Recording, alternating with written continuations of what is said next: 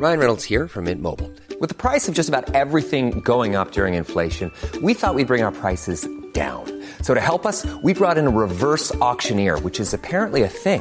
Mint Mobile unlimited premium wireless. Ready to get 30, 30, bit to get 30, bit to get 20, 20, 20, bit to get 20, 20, bit to get 15, 15, 15, 15 just 15 bucks a month. So, Give it a try at mintmobile.com slash switch.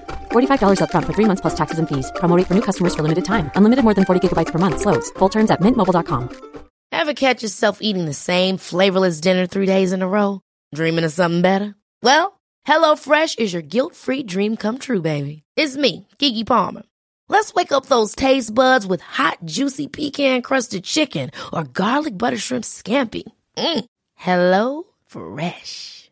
Stop dreaming of all the delicious possibilities and dig in at HelloFresh.com. Let's get this dinner party started.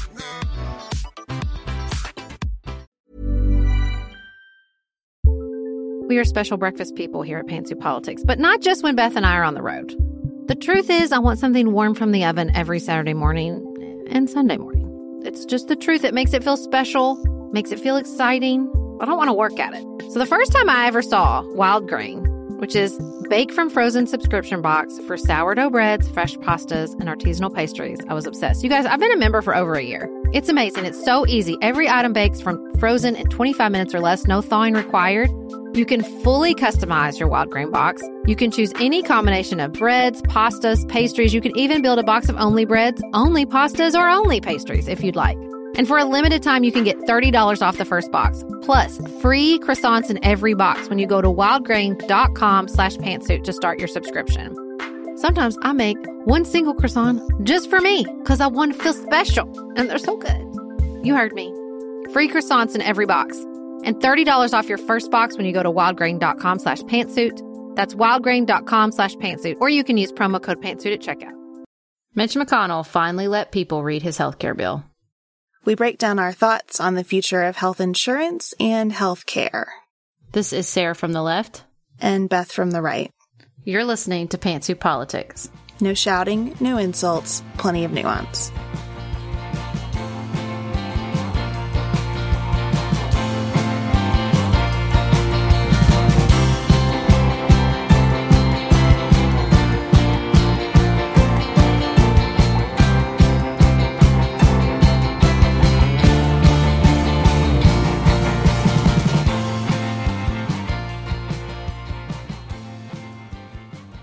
Today we're here discussing the Better Care Reconciliation Act and the suit, and, and the Pearls we'll talk about the gentrification of gay neighborhoods and Pride Month, along with the White House's shift in approach toward Africa. And the heels, as always, we'll talk about what's on our minds outside politics. Beth, before we do our pitch for Patreon, you you're back to Beth from the right question mark. I've been peer, peer pressured by our husbands Mm-hmm. Neither of our back. husbands supported the change. I need everyone's help because here's where I am. I'm very uncomfortable with identifying as being from the right because I am so at odds with where the Republican Party and particularly the Trump administration seem to be. I also understand the point that our husbands are making and mine very forcefully that my views are right of center views and that I shouldn't just accept that the right has become a disaster. I should show what the right could be. So I'm like, I'm struggling. If you have a better idea for an intro for us, we are all ears. Because we tried conservative and liberal, and we didn't like that either. It's too clunky. No, it's very clunky. And they hated the used to be a Republican thing. I don't think from the center is exactly accurate, although I would be very comfortable with that. So anyway, well, we're open to your thoughts. We are also open to your support, everybody. We're like $700 short of our goal on Patreon, and we're really trying to get there. It helps put uh, Pantsuit Politics in the black. And if we make it to $3,000, we're going to do a special series where we answer the New New York Times articles, uh, questions based on a, it was a Harvard class, I think, about how to live your best life. So it's going to be, uh, if you like the episodes where Beth and Sarah get real philosophical and vulnerable, then you'll like those. We got to hit that $3,000 goal first. So there's support levels all the way from a dollar a month all the way up to $100 a month. So whatever you can give, there's lots of extra bonus content you open up at each level of support. So check it out, patreon.com forward slash pantsuit.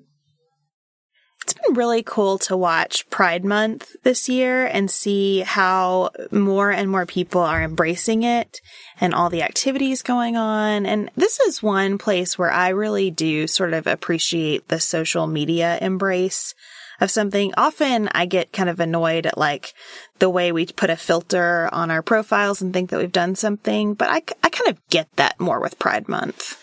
I feel like I am a failure as a human being because I've never been to a pride parade. I want to go so bad. And it's just like never worked out.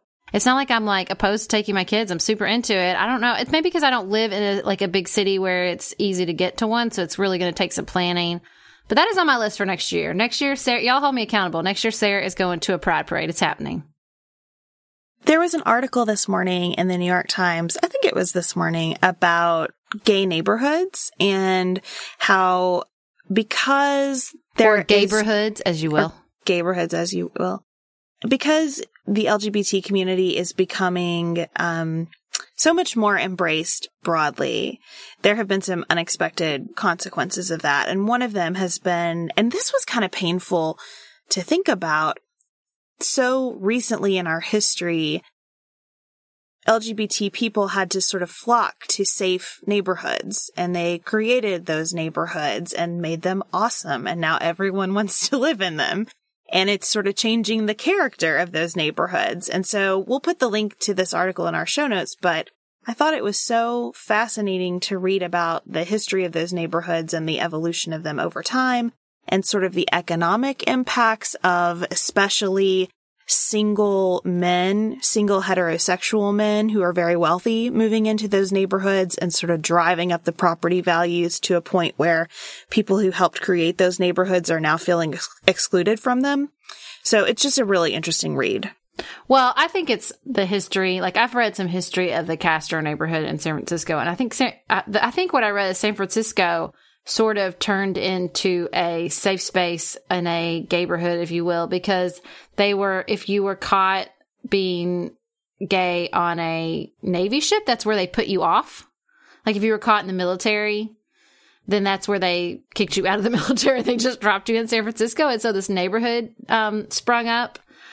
And so I always thought that was really, really fascinating about how the different histories of these neighborhoods popped up. And also, there's a really good quote where he was basically like, you know, everybody in the neighborhood was basically a walking felon because that everything we were doing was illegal. And so we sort of protected ourselves and formed these tribes in these neighborhoods. And there were people, there was like one artist in particular who was doing sort of like protest arts and protest murals in Seattle about the gentrification of the neighborhood. And look, gentrification happens to lots of people, not just gay people. And I think that, um, it's a problem with big, the big cities right now, period. You know, if there is no, and I'm not saying that gay people are only a only source of culture. I'm just saying they're usually the best source of culture and, or one of the best source of culture. And so like, if that, you know, if that leaves, and I think that you've, you know, you can make very similar arguments about black neighborhoods like H Street in Washington DC. Like if if these very distinct neighborhoods that provide so much of the culture and the texture and the you know the best parts of living in a city and it's just an expensive place to live where a bunch of rich people live, which, you know, is not very far off in places like San Francisco and New York City. Like what's the point, you know? Like why why do you want to be there? Like if it doesn't offer something beyond Whole Foods and expensive real estate. So uh, I thought it was really interesting. It was an interesting illustration and fascinating history of something that's happening to lots of groups, not just gay um, neighborhoods. But I thought it was, I think it is indicative of of a lot of problems in cities right now. I agree. When I was going through Leadership Northern Kentucky, which I've talked about on the show before, and it was an experience that I loved, we would talk a whole lot about economic development and it felt for a while like at every session it would sort of be like, look at this amazing stuff that's being done to these historic buildings. We'll talk about gentrification later. Mm. And it's hard. It's a really hard topic. And we did try to confront it a couple of times, but I think it's something that everyone is still trying to figure out. Another point that this gentrification of neighborhoods brought up is that by having so many LGBT people concentrated in certain areas, you were able to mobilize a lot more quickly. Mm. you could get real mm. activists elected. And there was this question throughout the story of what's the strategy now? You know, yeah. now that this is changing, what's the strategy look like? And I, you know, I would love to talk to some of our listeners about that. Well, and here's the other thing too. Like, you know, and I remember this in DC because there was still a lot of racial gentrification and neighborhoods and economic gentrification. Like when we lived there and it was very sort of, you know, you'd go one block and it was, you could see the beginnings and you'd go next block and it was, it was less, some of the buildings were more rundown and the the the what you sort of heard is like you kind of you wanted to follow and it's i mean so i don't think this is a new thing because i remember hearing this in dc you wanted to follow sort of the gays as they walk through the, they like as they work their way through the neighborhoods because they sort of were like the first wave and then everybody else would follow them into these neighborhoods. And so i think that like i don't think this is anything new by any stretch of the imagination but um, gentrification is hard i do remember one time reading an interesting article that said it's almost like there's just at the beginning of the wave, like it's really good for the people in the neighborhood if they can sustain, um, if they can keep their place.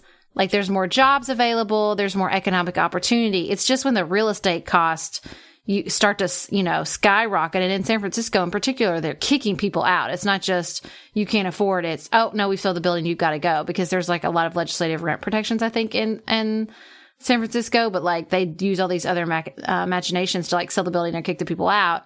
And so, I mean, it's, it's such a complicated problem. And I, I think it's, like I said, I think it's indicative of something much bigger happening in big cities across the United States. And the people who have good ideas about affordable housing are going to yeah, be the heroes of our generation. My friend Kim is the executive director for the emergency shelter in Northern Kentucky. And she shared with me this website where you can go through and look at different cities and see what you need to earn per hour to be able to afford an apartment Ooh, in those cities. I want to go to that. Yeah, I'll put it in the show notes too. It's really fascinating and also scary when you realize how mismatched wages and housing are in, in so many cities. Before we leave the topic of pride, I wanted to talk about an email that I got from Corey, who was surprised that I was surprised that Karen Handel had been so outspoken in opposition to adoption by gay families. And he said, I'm just, I don't really get how that's surprising to you. And he said, you know, my husband and I experience all kinds of discrimination and it's just not uncommon. And it, it I was surprised that you took that as in such a shocking way. And I think that that was really fair and also indicative of how we do live in these little bubbles because and I think I project from my bubble. Cincinnati has always been known as a very conservative city. Northern Kentucky is about the reddest spot on the map when you look at Kentucky. But in my world in Cincinnati in Northern Kentucky, I see Cincinnati as a hugely progressive city on gay rights and transgender rights. In Northern Kentucky, there is no discussion that I'm part of that is discriminatory in any way. And our suburbs are filled with gay couples with children.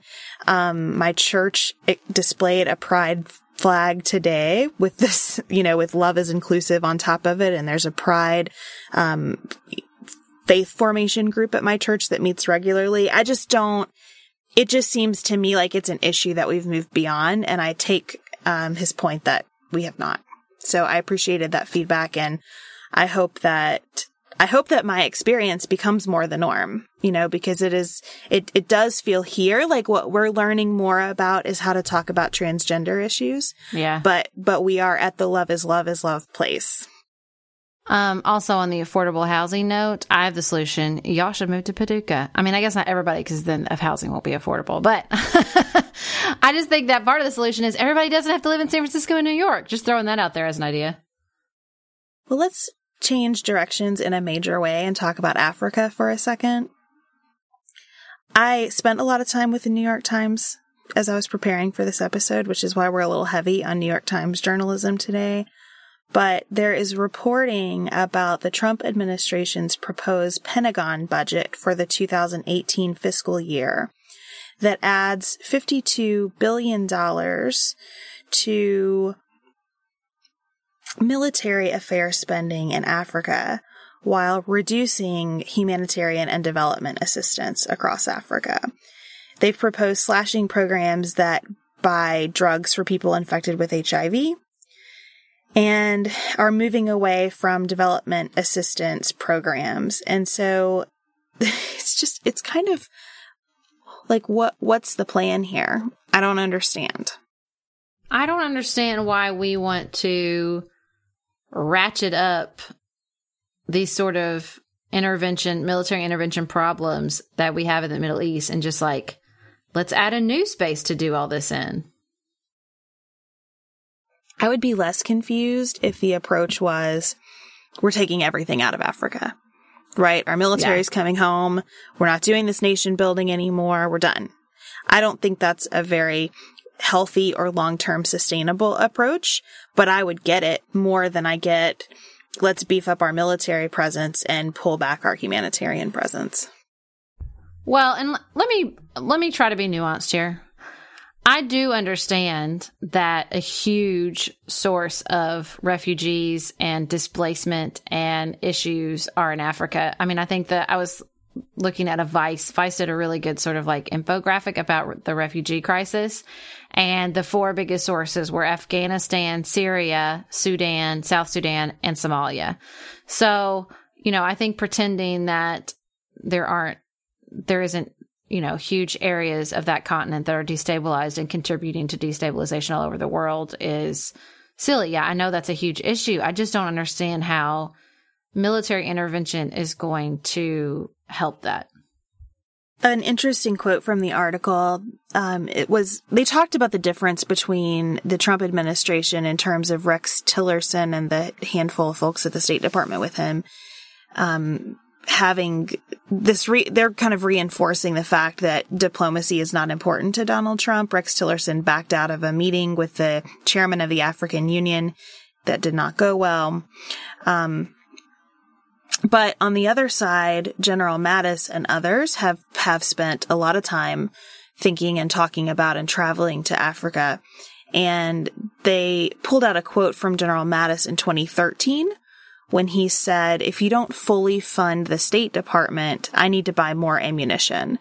Ugh. Just this recognition that these diplomatic efforts, as frustrating as they may sound to the United States, you know, I, have heard many people say, like, we're not taking care of people at home, but we're taking care of people overseas. I get it but we kind of are taking care of people at home by taking care of people overseas. Mm. And we are taking care of our men and women in uniform who we ask to go there. I would much rather ask our military members to go over and show people how to farm in new ways than ask them to be in the battlefield. So it's a, it's kind of a scary proposition, especially if it is revealing of a philosophy, which I guess remains to be seen. Well, and the State Department isn't, not only is it not fully funded, it's not fully staffed either. So there was a really good article, I think, in the Washington Post about this guy that said, like, basically, this is why I'm resigning from the Foreign Service after 27 years. And it's just, it's really bad. And people don't feel like there is a cohesive strategy, and the strategy they do feel is in place is very, very damaging. So, I don't know. Yeah, apparently the apparently the position at the State Department that is um, that has the most responsibility for Africa has not been filled.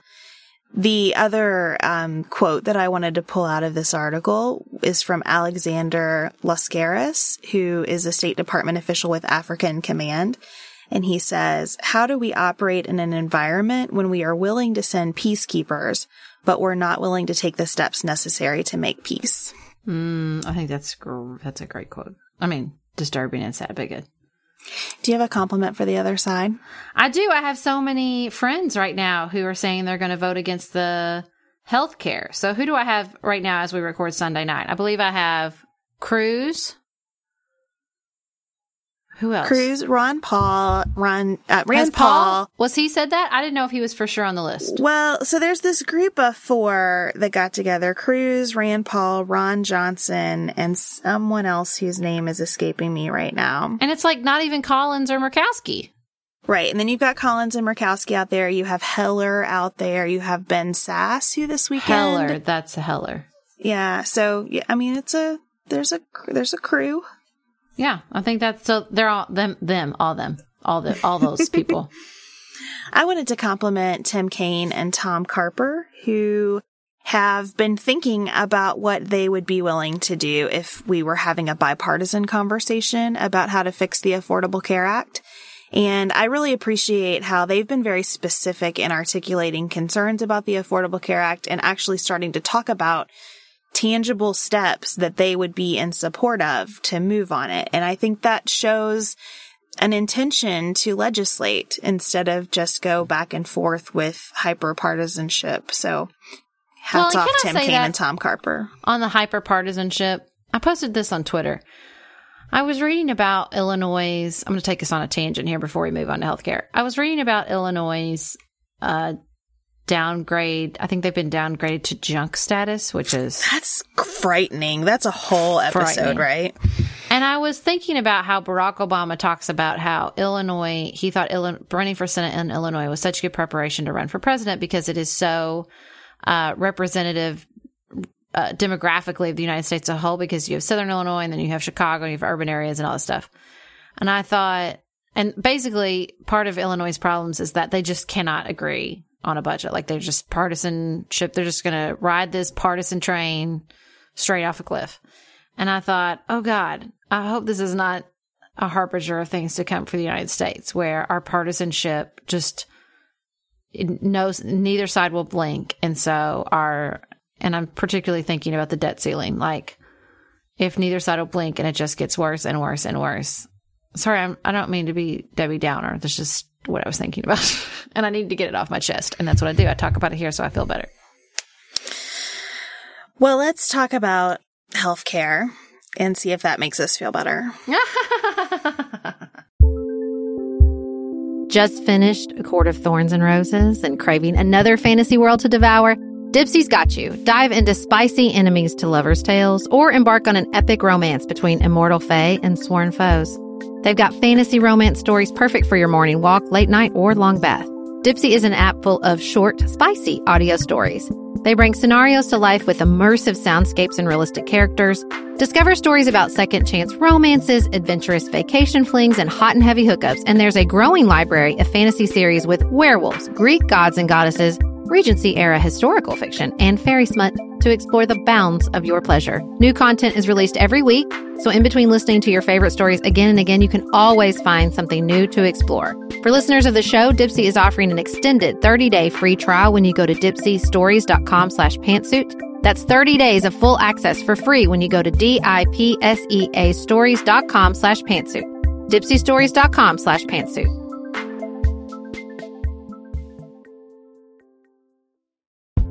If you're looking for a very quick salon quality, but not salon priced manicure, Olive and June has you covered. We've talked about Olive and June's Mani system before. It has everything that you need for a professional manicure in one box. Salon grade tools, your choice of six polishes. Those polishes are going to last you for seven days or more.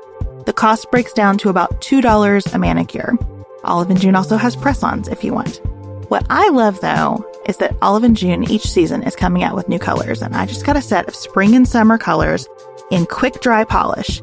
They say this dries in about a minute. It seemed dry to me in about 30 seconds. It was not kidding about being quick dry. I also love the light colors in this set. There is a huge range. My favorite one is called Kitten. It's like a pinkish gray. The quick dry polish gives you full coverage in one or two coats. It lasts for more than five days and it is offered in more than 40 cruelty free and vegan polishes. Olive and June just understands what's happening in our lives, that we need to move quickly, but we want to look great and feel great and have fun in the process. Visit oliveandjune.com slash pantsuit for 20% off your first system. That's O-L-I-V-E-A-N-D-J-U-N-E dot com slash P-A-N-T-S-U-I-T for 20% off your first Mani system.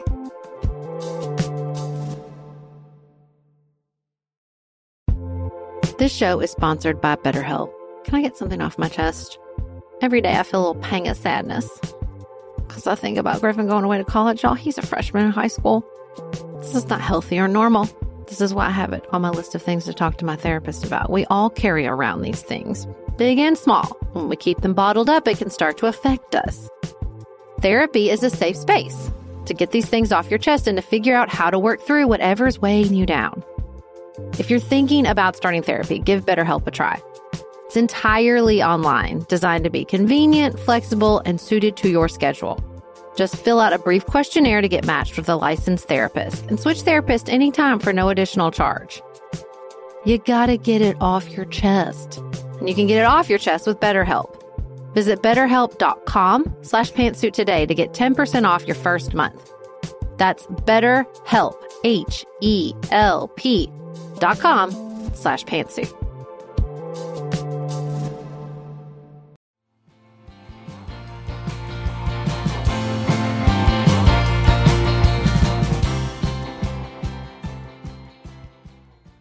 So Mitch McConnell finally told us what's in his health insurance bill. Yeah, I kind of realized after we recorded the briefcase and I was like so mad at the Johns that like it wasn't even the Johns anymore. It was literally like Mitch McConnell and his legislative aide writing the future of healthcare for the United States, which seems super democratic to me. The whole process is super democratic, right? He wants to have a vote on it in advance of the July 4th recess, which gives very little time for discussion, no real hearings or committee processes. They're saying it's an open amendment process, but McConnell does have the ability to pretty significantly influence what amendments come to the floor and which don't. Can I just start with a really lame point about all of this? I know there's a lot to say, but I'm really frustrated that we're not having more of a conversation about how reconciliation is an improper way to bring mm-hmm. this to the mm-hmm. floor. I think there is way too much in this bill to say that they're just making adjustments to the budget. And, and they're doing it so that they only need a simple majority to pass it instead of a 60 vote majority. But this is why you're supposed to have 60 votes. Because this big. is too important to have done on a simple majority basis. Well, I mean, in fairness, on the time, the shortened time situation, I did read that Obamacare was like clocking in over 2,700 pages, but this is only like 147. So you probably could read it by then. So there is that. I love how someone, I think it was John Cornyn, maybe rolled that out like, well, this solves everything. It's shorter. Yeah. yeah. And I was like, no, no, this is a bad thing. It's bad. It's shorter. That doesn't mean it's better because it's shorter. And I think that means it's bad. So, what are your top bullet points about this legislation that you think are problematic? Um, as a Kentuckian, I have grave concerns about the Medicaid rollback. I don't care how long it takes. I don't care that you're going to, you know, plump a little bit money into it to, to, you know, soften the fall. I think that is so dangerous for people who really need needed that expansion, who got healthcare for the first time under that expansion. And not even that. I mean, these cuts are going to hurt people that aren't new to Medicaid, people in nursing homes, disabled children, disabled adults. That the Medicaid part really, really upsets me. And that's fundamentally what this is. Ben Sasse said this over the weekend that this isn't really a healthcare bill. It's a Medicaid reform bill. Mm-hmm and it's being talked about like a healthcare bill. And the problem with trying to do Medicaid reform without doing transformative work on the healthcare system is exactly what you described. Right. You know, it's it's not that Medicaid doesn't need some attention at some point. It's that you can't it's kind of like they're taking the board as it's set and just kind of moving some pieces around. And I don't think you can do that. I think you have to start with a new board. What I've realized as I've been reading about it and comparing it to the AHCA and the Affordable Care Act is that I really think they should not have started with healthcare as a legislative priority. Mm-hmm. But they've been crowing about repealing Obamacare for a kabillion years. And they're not doing that, right? This is not a repeal of the Affordable Care Act. There are provisions that are changed but it is not a repeal and it is certainly not a replacement. There's nothing transformative. Our listener Debbie sent me a message saying, this is window dressing. And I think she's absolutely right. And I think that's why the president changes his temperature on it every five minutes because there isn't a lot substantively to either rally around or take a swing at if you just want something to get done, which is where the president right. seems to be. Well, and I think that the really important part, particularly about the Medicaid point, is that it's Medicaid reform. I think it's almost like tax cuts for the wealthy that, and we're going to get a little bit of Medicaid reform as a bonus. I mean, like just the, the motivating factor seems to be to get rid of the taxes on people at the upper income that were paying for a lot of the subsidies under Obamacare. And I mean, these are big tax cuts. They're big tax cuts, and that's the thing. What's what's the overall vision for America? You know, as I started thinking about what would I do here if I were just sitting down with a white sheet of paper and a pen, and it would not be starting with healthcare because it's the most difficult issue by far. And you really do need to think about people's incomes generally before you start thinking about how you want to deal with health insurance. And you need to think about people's health generally before you start thinking about health care. And as we've talked about before, those are not the same, right? How you, they're related, tightly related, but how you fund healthcare is different from the care itself and the cost of the care itself. So I wish that they had started with infrastructure or with tax reform because I think those are issues that you could get to. Are we going to create more jobs with better wages? Are we going to invest in our country in a way? I actually think that the way to get more corporate investment in the United States is not through corporate tax cuts, but is through infrastructure investment. Mm. So that's where I wish they had started. Well, and I think that there seems to, again, be this really unpleasant narrative coming from the Trump administration about Mike Pence tweeted that the new healthcare will have more personal responsibility. Kellyanne Conway's gone on and talking about like, well, people just need to find jobs. This idea that people who don't have insurance or people on Medicaid are there because they have made mistakes. They don't take care of themselves or they're just waiting for the government to take care of them is Gross. so gross and disturbing.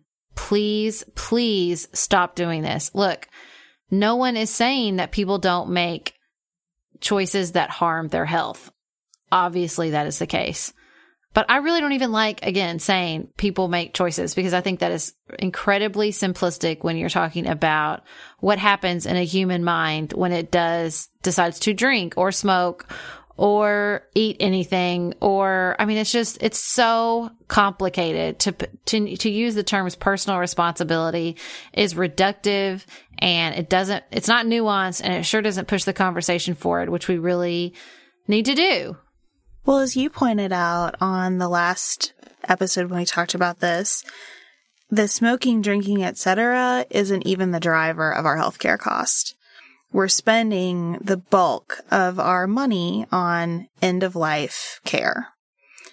And until we get real about that, we're not going to have a conversation about what's next. Did you read the Vox article I sent you about the um, idea for actually getting insurance for everybody? I believe it was based on a um, it was a legislation by Representative Pete Stark, who's a Democrat out of California from 2006, and it was called AmeriCare Healthcare Act. Did you read it? I thought it was really interesting. I did read it. I thought it was interesting too.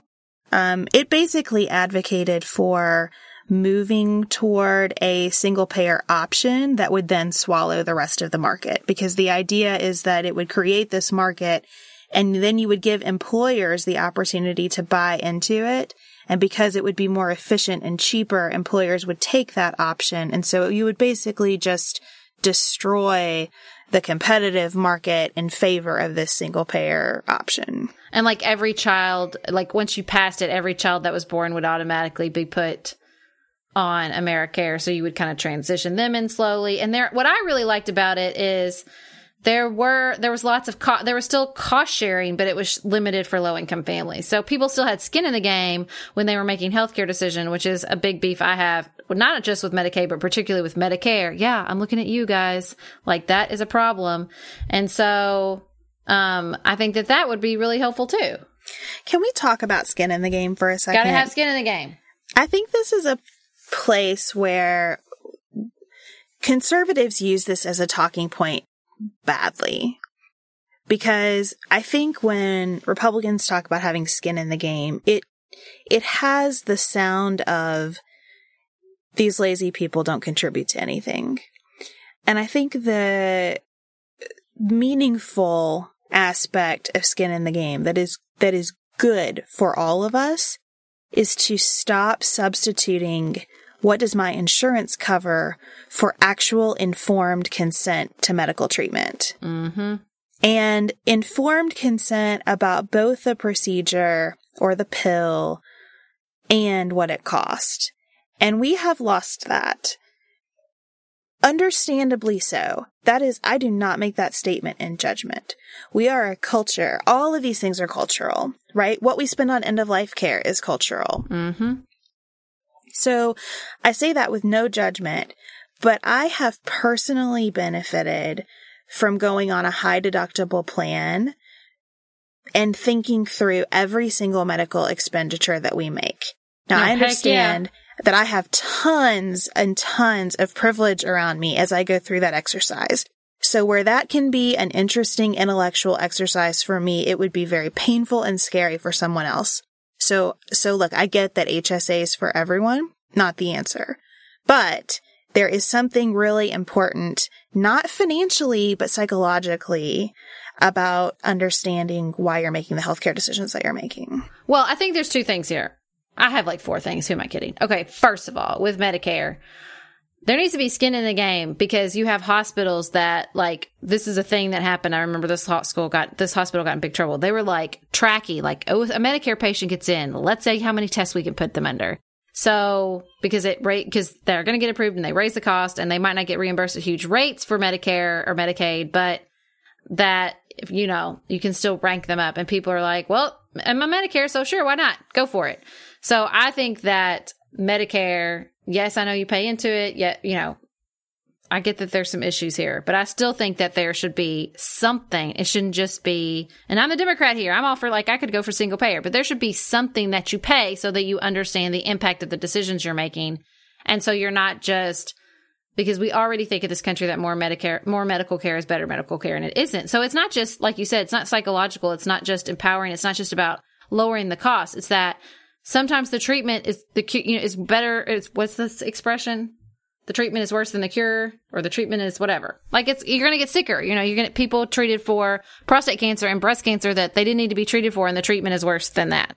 So, and then the worse than the disease. So I think that's one thing. I think with regards to the, um, the issue of like your care being better, that's definitely true. I think that I, I can cite one instance in particular that had I just, done everything the doctors told me to and had insurance that was going to pay for everything and just gone for it, I most certainly would have had my gallbladder taken out. Instead, I was like, I'm gonna wait. I'm gonna see who can who I can get this gallbladder screening with cheaper. And then the symptoms went away, and I figured out what it was.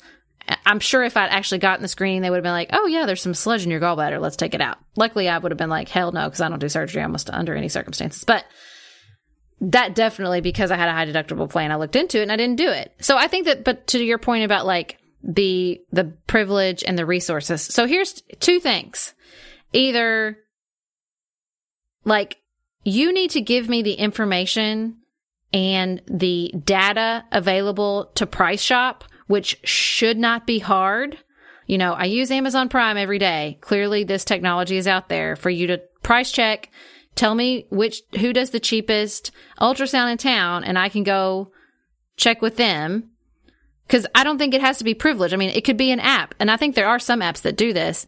Like, I don't, you know, most everybody has a cell phone and has access to the internet, and so I think that the idea that we could that data is out there, it should be made available. If you're going to try to gouge me, then you need to and put me in a marketplace. Then I want to have access to that information, so so I can really act like a consume, informed consumer in the marketplace. Or this is my preference because I don't like the fact that you can gouge me. That bugs me because it's medical care. And when I'm when I'm in an ambulance, I can't be like, hey, you know what? Which emergency room is going to cost me less? Because healthcare is very different than buying something on Amazon Prime. I'm not buying a broom. I am making scary, scary decisions about my health. I prefer like it just all be set. And I don't have to worry about who's charging me more because everybody's legally required to charge me the same. So I think either it's, you know, you can't have it both ways. Like if it's going to be a marketplace, then I need all the information to, to act as an informed consumer in the marketplace and I shouldn't have to hunt for it. That's where the privilege and the resources comes in is they hide it from you. They're hiding the ball. Well, they Or- do. I mean, most people can't explain the terms of their insurance, right? It's it's vastly complex. You start talking about embedded versus non-embedded deductibles. You know, this is a world that most people can't access, and Well, that's and it's not just ridiculous when it's a thing we all need. It's not just the insurance. It's like how they going to co- how are they going to what code are they going to use? You know, you might think you're looking at the same procedure and you're asking about the procedure and they're telling you how much the procedure costs, but then the the person who codes the bill is going to say, "Oh, it was actually a procedure with this little different number." And then all of a sudden it costs 10 times as much. You know what I mean? Like the coding is so much so important to the cost of your actual health care. So, I mean, that if that's like a whole nother hidden layer that most people don't understand. And it's bananas. It's not even just the insurance side. It's the, how the healthcare and providers themselves are billing. And then you have the hospital and then you have the doctor and then you have the lab. It's like, come on. It is such a labyrinth. My husband, there is no amount of money too small for him not to argue about because of the like it. principle of things. And he has spent so many hours of our lives over a $25 fee that he was charged in connection with his physical that was supposed to be covered at 100% because it's a wellness physical. And they coded something and we paid the $25 and he is furious. And he's Yes. just like, listen, it's a principal And he was like, the thing I is, I support you, Chad. I support ex- you. they expect you not to call and it makes me mad. And Yeah. he was like, I'm going to call because it's wrong. And, and so I get all of that. And let me I- tell you too, if I am retired and this is still the debacle that it currently is, I am totally going to go become those people who like, have you, you know, there's like people out there that if you have some bill from hell, like they go through the bill, they fight the bill, they do it all pro bono, they like, they fight the bill, they go through every code, they challenge the codes. Like, I read stories about those people and I'm like, oh, that would be the most fulfilling work on the planet. You know what I think would be the most fulfilling work on the planet that I wish I had the skills to do? I wish that I could help a person who has to see 15 different specialists put all that information together. Mm-hmm. I've talked you to do. my mom You just need to be a primary care physician. That's just people need to. Again, not to just be a Atul Gawande groupie every episode when we talk about healthcare, but he did a, such that that awesome article about incremental care. Like it's about somebody that can do all that for you, and is not just coming in and trying to save the day, but sees the whole picture. And and how can you get some plans that value primary care physicians appropriately, you know? Mm-hmm. And that's why this is my so I do not approach this issue as an ideological purist. I read this kind of Chris Hayes tweet storm and then somebody else glommed onto it and they were talking about how Republicans have a vision for healthcare that would essentially have the same result as the subprime lending market and housing. And I thought it was very fascinating. I reposted it on our page. I did not agree with it for a couple of reasons. They referred to an inelasticity of demand as a problem in market forces influencing healthcare. And I do not believe demand for healthcare is inelastic in all circumstances. I particularly think that gigantic portion of spending that we do on end of life care is not at all inelastic. That's totally cultural and something that could mm-hmm. change.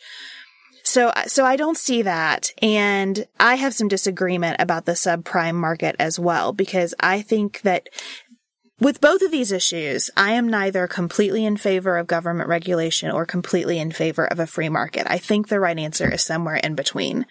I do think the insurance industry needs to be regulated. I do think pharma- the pharmaceutical industry needs to be regulated and the healthcare industry needs to be mm. regulated.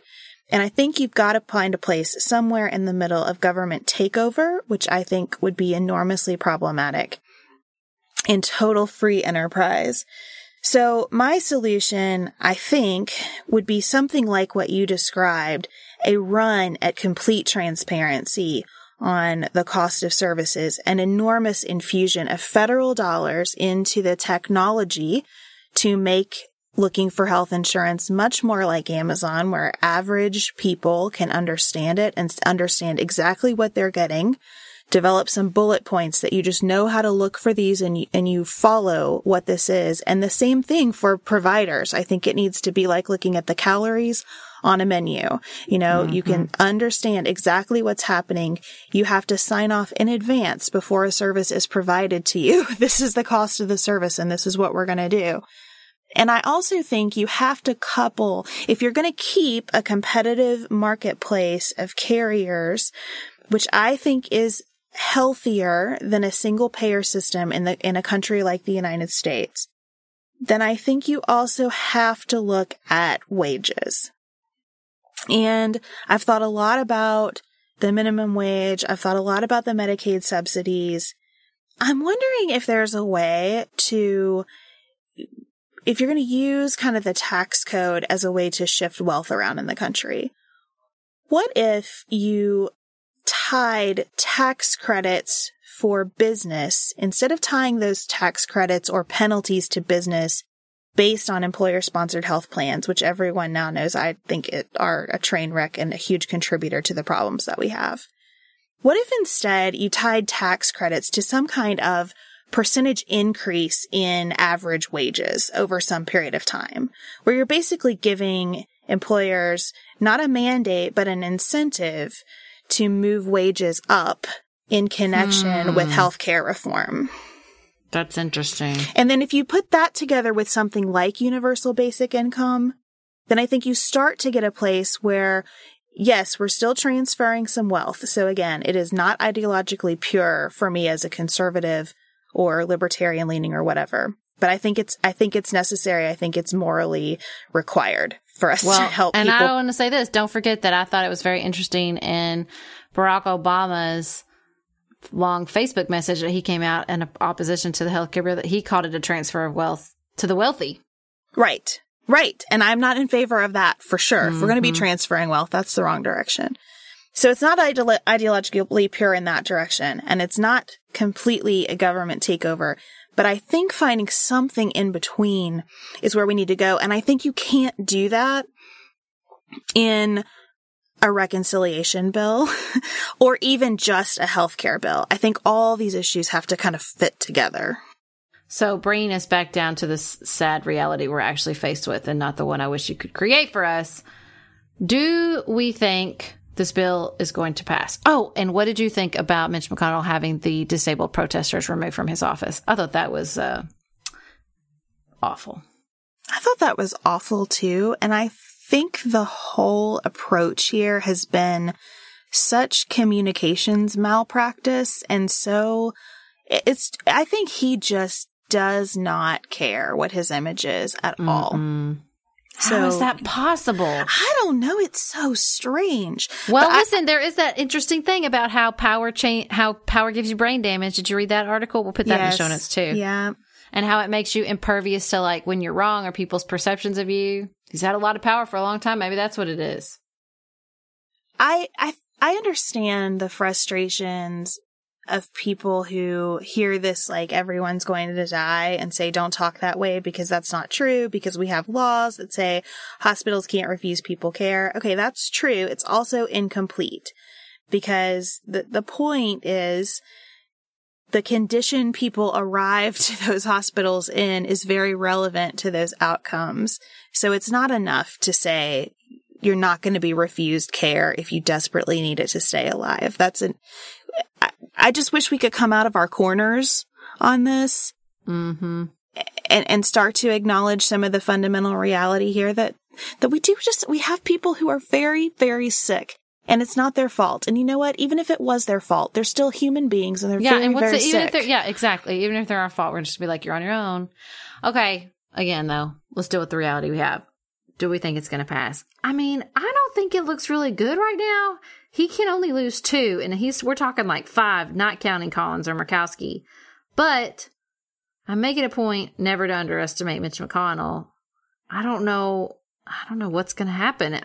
I, I feel like I'm getting played. I feel like all this these people saying we're not going to do it is some sort of master plan. I don't know. Because they're not saying they're not going to do it. They're saying in its current form. Right. So they're There's, they're sitting there. This is a straw man, and then they'll come out and say, No, wait, we found one we can all agree on. We did this amendment. We, whatever. I mean, this is a real crossroads for the Senate.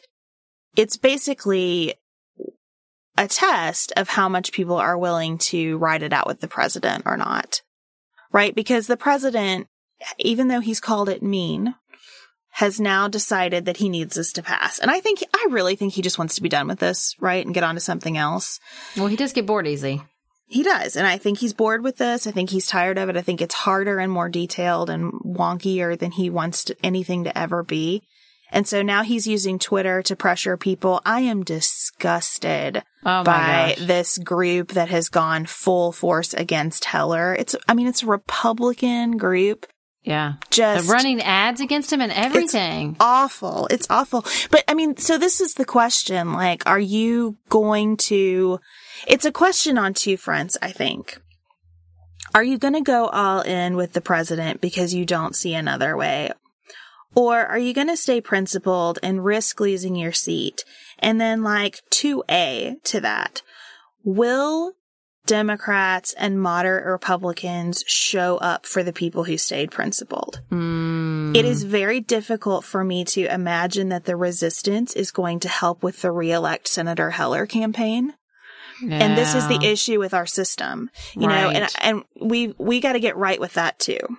Yeah, that's true. That's a really good point. And I, I think you're right. I don't think everybody's going to be like, okay, you give a pass. We'll keep the Republicans around because they see it as, you know, you need the votes to stop Donald Trump. So I don't know. That's really tough. It's I mean, really I do think the only thing that gives me hope is the idea that Mitch McConnell has written in his own books and said publicly that he doesn't want health. He likes healthcare being a Democratic issue. Well, if they pass this, it is no longer the Democrats' baby. It's all on you. Like you can't keep blaming it on Obama. So maybe it is just a ploy and he's going to let it die. I don't know. So I want to get your thoughts on, but before we leave this, and it doesn't have a whole lot to do with the reality that we're in, but a little bit. I do want to talk about end of life care because you posted the article from Atul Gawande about what was it like 80% of our healthcare is Oh, yeah. spent on 20%. I mean, it's, it follows the 80-20 rule very closely. And one of our listeners said, I would like to hear you guys talk about whether those dollars should flow to, you know, a 25 year old with kidney failure versus a 90 year old who, um, has Alzheimer's.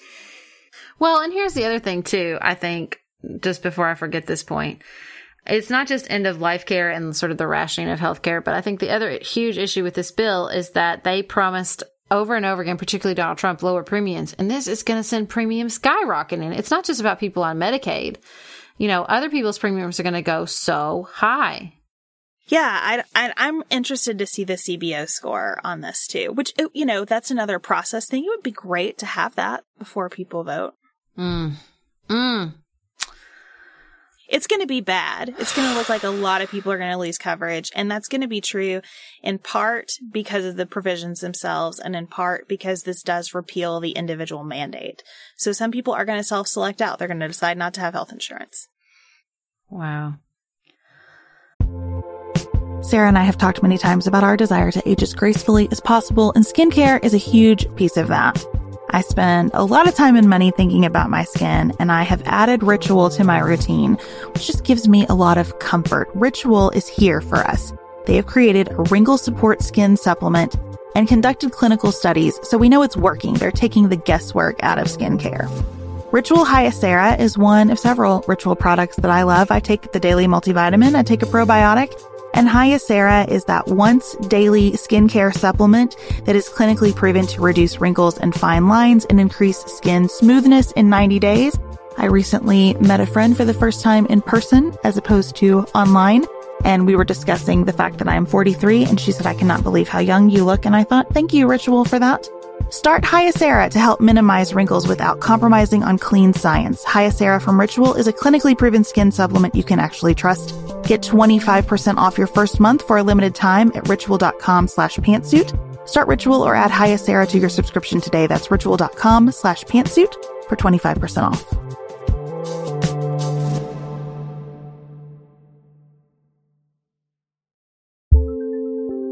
There's not much worse than a dry itchy scalp. Also, when you get your hair colored and then it does not last as long as you and your stylist discussed. It could be that unfiltered, mineral filled water is the culprit. Hard water is a leading cause of damaged hair and dry, irritated skin, and about 85% of the United States uses hard water, filled with dissolved minerals and added chlorine. That's where Canopy's new filtered shower head comes in. Canopy, known for their beauty hacks and reimagined humidifier, has revolutionized the filtered shower head. Dermatologists recommended this unique three-stage filtration system greatly reduces contaminants and odors in your shower water, leaving you with healthy hair and glowing skin. Best of all, the Canopy filtered shower head is hassle-free. Installation is a breeze, and its unique quick-release filter replacement feature allows for seamless filter replacement unlike any others on the market. Go to getcanopy.co to save $25 on your Canopy filtered shower head purchase today with Canopy's hassle-free filter subscription. Even better, our listeners can use code PANTSUIT at checkout to save an additional 10% off your Canopy purchase. Hurry, your hair and skin will thank you.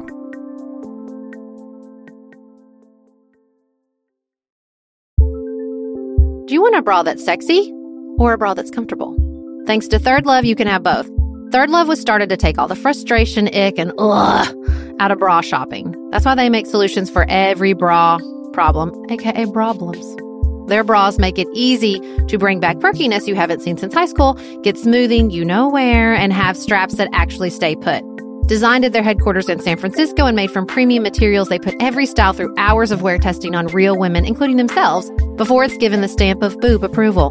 Comfort and support are guaranteed. Plus, whether you're a double A cup or an H cup, their virtual fitting room will help you find your perfect fit fast. And they've even invented half cups. No more feeling stuck between two cup sizes that don't fit right. It's time to get your problems solved. Visit thirdlove.com and get 15% off your order with code podcast15.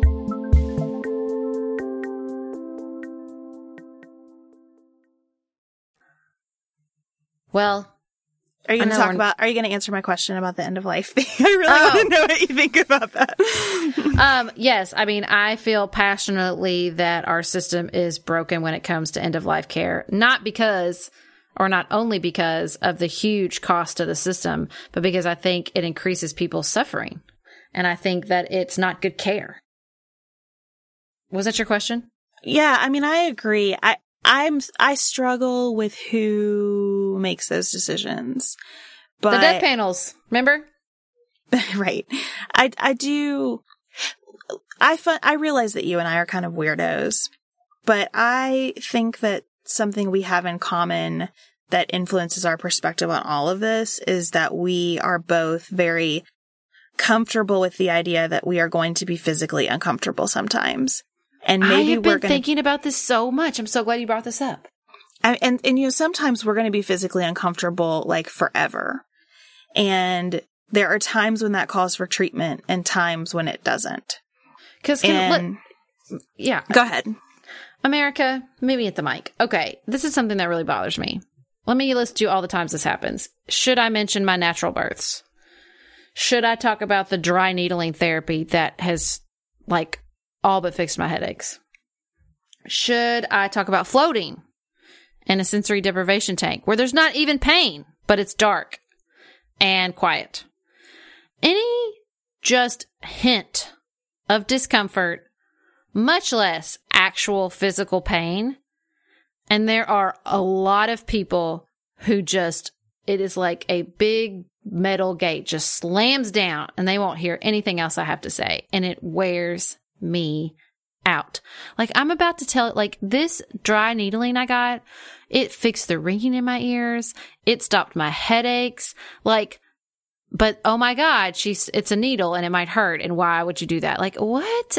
Dudes, everybody, people, all the people, we got to get over this. Life is full of discomfort. And I think the reason that the end of life care appeals to me, um, and I'm passionate about it on a deep level is because I see so many, um, similarities between how we treat death and how we treat birth and the fact that we act as if these are medical conditions we have to cure and they are not. They are part of the natural cycle of life. And if we cannot treat them as that and we cannot teach our children that that is what they are, then I think we are you know, disconnected. And like, this is, I'm, you know, these are all my personal experiences, but I said this to my husband the other day and he's like, yes, are you familiar with America's opiate addiction? Like, there is clearly something big, bigger in our society and our culture in which any level of discomfort or pain or grief or sadness or transition or change, like we all just shut down and we've really taken this healthcare discussion in a very deep deep space, but it's just well, and true. and that opiate addiction is originating in physicians' offices mm-hmm. because of this idea that we cannot be uncomfortable. My mm-hmm. question always for healthcare providers who are about to prescribe something to me is, are you treating an issue that can get better, or are you masking symptoms? Mm-hmm. And if the answer is masking symptoms, I'm not interested. I'm just mm-hmm. not. And I think that is such an out there hippy dippy weirdo view. And until that starts to kind of permeate society a little bit more, we are not going to have affordable health care. We just aren't. Well, and I just think that, you know, yeah, I, I don't, particularly with the regards to like masking symptoms and like what is the purpose of all this. The truth is though, you can't make a good decision about what you want from your health care if you don't know what you want from your life. I know we're well, about to real, really just, profound and good stuff, Sarah. Yeah, let's just let's cut, stay with me here, America. If you don't know what kind, what your values are, what your purpose is, what kind of parent you want to be, what kind of life you want to live. Like these are big things, but if you don't have some place driving you towards there, if you don't have a goal in mind, then you can't make those decisions. You have no, that's why people want the doctors to make the decision for them because we don't teach each other. We don't talk about, we certainly don't tell our children, how do you make this decision? What what are we looking at when we make this decision? Like, you know, it's not a fun thing to look at your parent and say, as I, I finally forced my mother and stepfather and grandmother the other day, I said, you need to tell me what matters. Do you want to be able to eat? Do you have to be able to walk? Do you, how do you feel about dementia? You have to tell me these things because if I don't know what you want from life, then I can't make decisions about the end of your life. And it's the same thing, I think, with birth and any and all these chronic conditions or terminal conditions like if you can't think through what's important to me what do i need what to be who i am not just be alive but to be who i am. And that Atul Gawande talks about this so much in his book then you can't you that what's informing the decision? So that's why people are like they just abdicate it and they just say oh just tell me what to do doctor or do everything you can doctor. And it's no good. It's not getting us anyplace good well, that's where we are with both birth and death fear and avoidance. Yep. And I did not really understand until my first pregnancy that for most of my life, I did not feel my body. I was just in it. But unless something was wrong, I didn't have any relationship with it which influences everything. How do you mm-hmm. know when mm-hmm. you're hungry or full? How do you know when you're yep. tired, really tired? You know, how, how do you have any sense of things? And then I think once you start to feel your body through whatever mechanism that is, it's, it's amazingly transformative. I, I know now several days before I get sick that, I, that, that I'm going to get sick. Oh yeah. You yeah. know, I just have an understanding of the rhythms of my body in a way that I, I never would have before. And that completely changes. I don't, I almost never see a doctor because I, I have just a better sense. And again, I'm not, that doesn't make me better than anyone. mm I just wish that we could impart that to the next generation because then at least we will be having a different kind of conversation about healthcare and and a different kind of conversation about death. I volunteered with hospice while I was studying for the bar exam, and I sat with people who were dying so that their loved ones could go get groceries or go see a movie or have a little bit of time.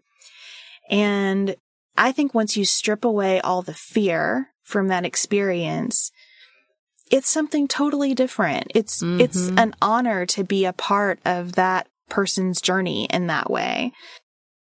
Well, and also to me, you know, when it's someone you love, protecting that you can I can't do anything. I cannot control the situation to the best of my ability or protect that person or do anything if I don't have if I'm running from information or if I'm running from the experience. You can't simultaneously avoid an ex- avoid a situation and control it. Like it just doesn't work that way. And so I'm not saying and I think that that was sort of the same way with giving birth. Like I tell people like I am type A, but there was no it I had to cover myself with information, understand what was happening and then let it happen. Like I can't, it's like, I don't, I was telling somebody the other day, I don't really know why they call it pushing. There's no pushing. The No. baby is leaving. The baby is exiting. That's what's happening. Well, we talked, we were texting about, um, if everybody's listening to Invisibilia, I hope you are, the new emotion that they discovered. I think that's what you feel when you're giving birth without any medication. Oh, There's and I meant to say too, the fascinating part about Invisibilia too is that that who were they? The Ayugats who had the feeling? Is that how Mm-hmm. You pronounce them? I They're in so. our book club book this week. He talks about them in our book club book, The Oh, that's Righteous awesome. Mind. Like little But- crossover. the the new emotion they were talking about is this sense of of kind of all the vibration in the world coming through you and that's what it's like to give birth like you just have to surrender and then i remember feeling like the earth was just pulling me down in the middle of mm. contractions and it's really interesting and it's just i don't know i i wish that we didn't avoid those kinds of experiences that's the most alive i'll ever be Yeah, because you have to surf. It's like a wave. You got to surf. You try to fight a wave, you drown.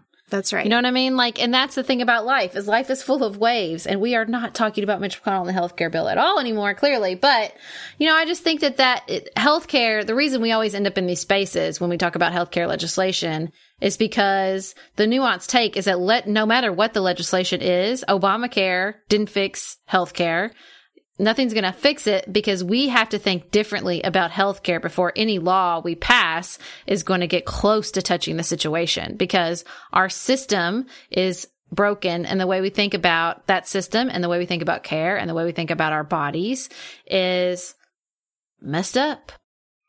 And I do think that the Johns probably miss some of those angles in the Oh, you drafting think? process. Uh, you think? I mean, when that coma article from the Post came out, and he was talking about how the guy came up with this medication, and he was like, "I mean, I just realized how lucky I am to be born healthy." That's your takeaway, friend. Like, Yeah. no. First of all, if that's the first time you're thinking that, we need to have another conversation. And like, that's not the point. The point is not like you just need to, you know, hope you get the win the health lottery. Like, that's just not the issue, and the, or that we need to all like step up our personal responsibility so we're all healthier. Like that, the answer to our healthier system is not everybody gets magically gets healthier. I also think that we don't allow any space for people to have experiences outside of what we all define as healthy and normal. right. And which is problematic not just to people with chronic conditions, although that is hugely problematic to them, but it's just it, it it's just busted, particularly I think for women as you know your hormones change and your body changes and you age and this idea of um what's normal and healthy is it's so just not a reality in which any of us exist. No, I mean, we've decided that thin people are healthier than fat people, which is Mm-hmm. very often not true. I mean, we've made all these decisions to make it easy. And I think all we've to done is make it hard. reinforce Mike, well, absolutely. And I think that we've made a lot of these decisions to reinforce Mike Pence's point that there is some kind of, it's, it's a sense of control, right? I can be good enough to beat fill in the blank. Yep. And some, some things we can minimize our risk, right?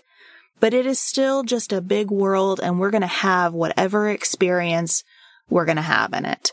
And we cannot, um, we cannot beat that, right? Well, but the good news is that most of it is temporary. No, there's really no permanent condition in life.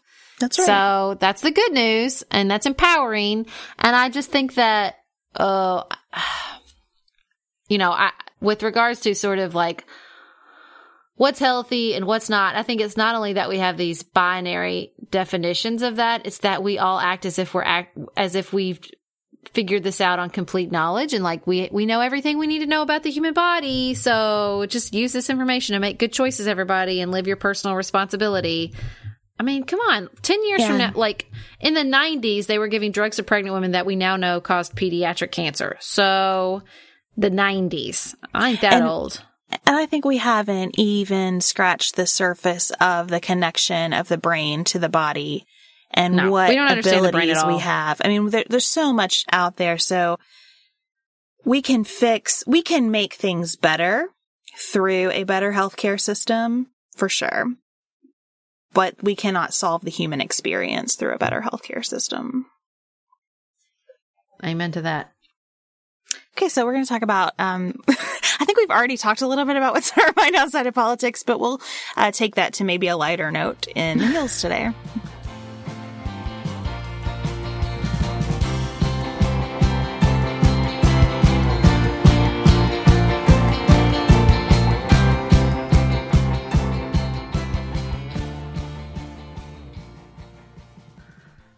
I don't have a lighter note. I'm only thinking about my phone that's at the bottom of Kentucky Lake, along with my driver's license and my credit card. Talk to us about how it came to be that, let's be honest, some of your most important possessions on this Oh. earth are in the bottom of the lake. All my most important possessions. Okay. Well, and the funny thing too is, okay, so it's been, I don't know what the weather is like where you are, but this weekend we have had weather sent from heaven. Yes, It's like perfect. high 70s. I mean, it's almost chilly at night. So my family and I went up to Kentucky Lake. And the funny thing is, is we were on the boats or a dock or a sailboat all day. And so as we are sitting here recording this, this episode of Pantsuit Politics, it feels like my bedroom is rocking. It's not rocking, but it sure feels that way. I love that feeling, actually. I love that sensation of being on a boat all day and then you lay in your bed like, I can still feel it. Uh, that would be a more pleasant sensation had not I been on a sailboat. So here's what happened when my phone went overboard. I had it in a waterproof case. It didn't float though. It sank like a stone. So I have the wallet case and I ordered another one. I'm committed. Brent called me out on Facebook. He's like, that wallet case didn't work out so well from you. And then I definitely opened a tab and bought a new case for the phone. I'm going to go get tomorrow because I just love my wallet case. It makes my life so much easier and I've lost my credit card a lot fewer times because of that. Anyway. So we're on the sailboat is a big, big sailboat, but we had like 10 kids, like six adults. It's crowded. Okay. And so Felix, this was Felix's nap time. So I had to sedate him with little PBS kids or else he was going to scream and cry and kick and try to get off the sailboat and drown. So sedating him with little PBS kids. He's about falling asleep. I'm on the back of the sailboat. The sailboat is sort of pitched over to the side as sailboats do when you're sailing. And he's asleep. And then one of my friend's children sort of moved around me and I'm like, hold on guys. And as I re like, I'm like trying to shift to let them through. Phone overboard. I've never heard a sadder story. It's so sad. I floated for a moment. If I'd had my wits about me, I think I probably could have dropped Felix to the, he would have been fine. In fact, I did do that for a second when I turned around and looked for it. Like, put him down on the ground, jumped overboard, and Nicholas was like, yeah, or you could have been like run over for a boat or drowned. It really wasn't worth it. I'm like, but it floated for a second. I probably could have grabbed it and got on back on the boat, no problem. I'm a strong swimmer. It's not the ocean. It's Kentucky Lake. Let's all take a minute though and applaud Nicholas for reacting that way. Oh yeah, he was cool. I mean, I needed a new phone anyway. It sucks that we won't be able to keep that phone, but that phone was like the battery was getting like super, super, super hot. So I probably wouldn't have been comfortable like letting my friend, my kids use it as like the old phone anyway. I did lose about a week's worth of pictures, which is a bummer, but most of my really good ones I put on Instagram. I mean, like in the, I've already got the cre- new credit card on the way.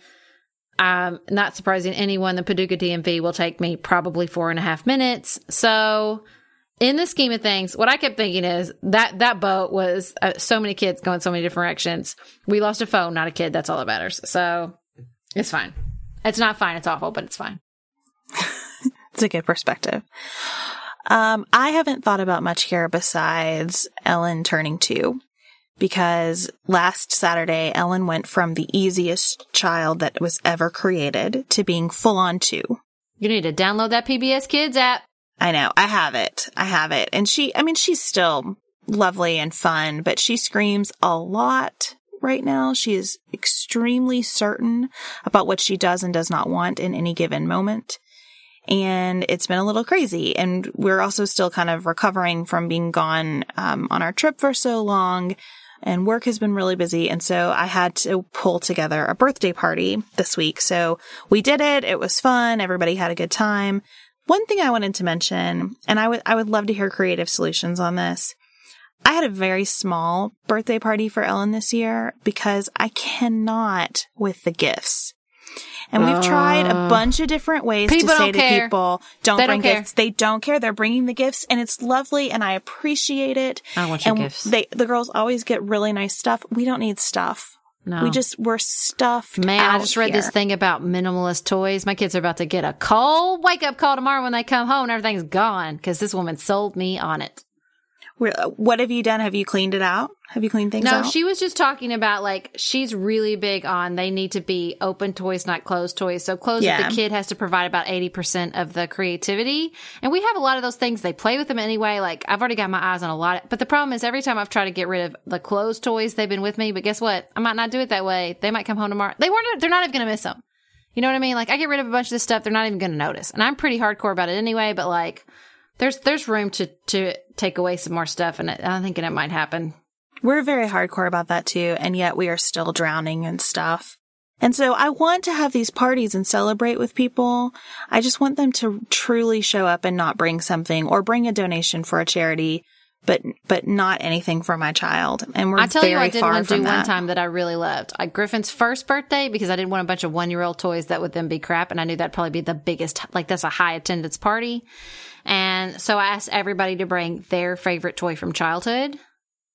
And was That's awesome. fun. Yeah, we got like Lincoln Logs that they still play with, and um, the other Tinker toys, and like a bunch of really cool stuff. We've done just books. I feel like people usually respect it when you say please bring books. But man, books. I got a lot of books. Yeah, we have a lot a of books lot now of too. books. We did craft supplies one year for Jane. Ooh, that's a good idea. Yeah, and that was good. But I mean, we're kind, we're just kind of full up on everything, and I feel like it's out of control. But Ellen had a lot of fun. Um, we did Sesame Street theme.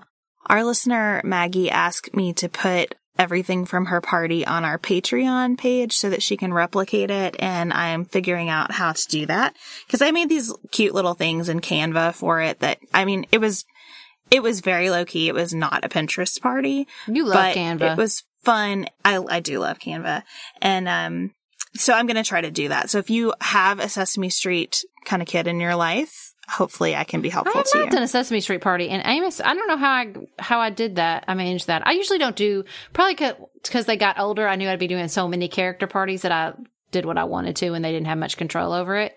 Uh, so I think a two year old Griffin's two year old. I did a a county fair for Amos's that was super cute. Felix just turned two in February. I don't even remember what his party was. Is that sad? It was not even that long ago. Wait, It's coming sad. back to me. It was oh, it was the story of Felix. It was a book theme because I had not done a book theme, which is sort of shocking because I man, I love books. So I had saved all these like um the paper, the cut the jacks, the paper. What are they called? The paper sleeves on the outside of the books Oh, book jackets. book jackets. I saved those and turned those into a bunch of stuff that was really fun. And then uh, Griffin's second birthday, I think, was the Play Doh party, which was pretty awesome.